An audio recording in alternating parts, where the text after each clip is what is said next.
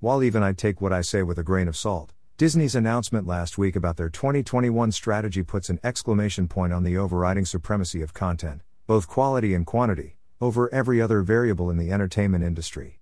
In April, shortly after the launch of Disney Plus, I expressed concerns with its lack of new content once customers got past the Star Wars slash Marvel slash Disney back catalog.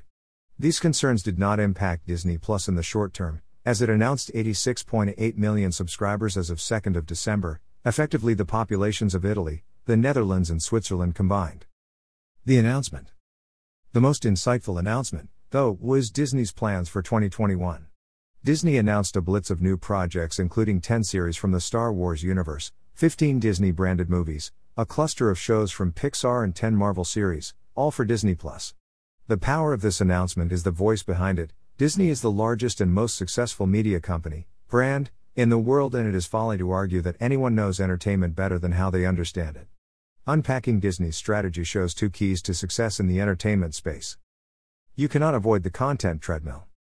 To become dominant in streaming, Disney's move showed that a pillar of their strategy needed to be a constant stream of fresh content. Rather than relying on the best back catalog in the entertainment industry, or a few popular new series, Disney Move showed you need a constant and robust stream of quality content.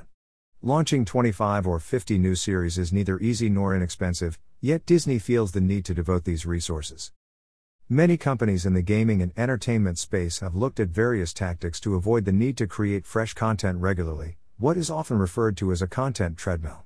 Companies try to add new features, roadblocks to slow content consumption, incentives to reuse existing content, and cloning of existing IP to avoid creating new content. A company with Disney's resources and sophistication would not commit to such a large content stream, however, if there were less costly alternatives to creating new content. The power of forever franchises. The second lesson from Disney's strategy is the power of powerful franchises.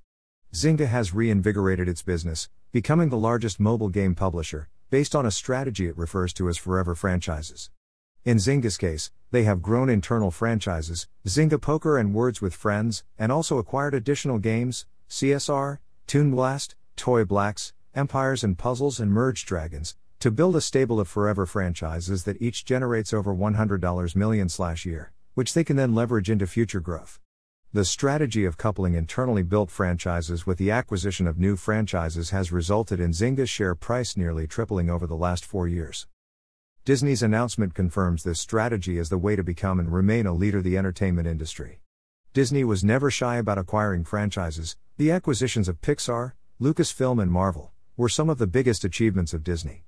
Disney's plans for Disney Plus further confirm the importance of forever franchises.